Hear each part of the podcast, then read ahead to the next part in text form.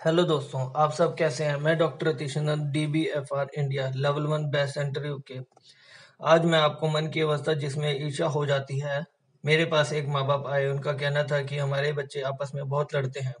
कभी तो किसी कारण से, कभी तो किसी कारण से। और कभी तो छोटी छोटी चीज़ों के पीछे लड़ते हैं। कभी तो एक दूसरे के झगड़े में मारने तक उतारू हो जाते हैं।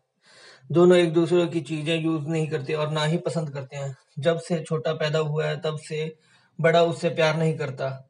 ये नहीं कि वो प्यार नहीं करता, उससे ईर्षा भी करता है। वह सोचता है कि छोटा के आने से उसके प्यार में कमी आ गई है। पता नहीं क्यों, मुझे इससे पता लगा कि बड़े वाला अपने छोटे भाई से चिढ़ता है। मैंने उसे दवाई दी और वह कुछ दिनों के बाद दोनों भाइयों में प्यार हो गया। अब से एक दूसरे के साथ रहते हैं और बिज़नेस भी उनका एक ही है। ये समस्या अक्सर उन लोगों के घर में आती है जिनके घर में दो लड़के होते हैं। वे खुश तो बहुत होते हैं और दो लड़के होने का मुसीबत भी है। अगर आपके पास ऐसा कोई समस्या है तो मेरे पास आए या फिर मेरे से फ़ोन पर बात करें। धन्यवाद।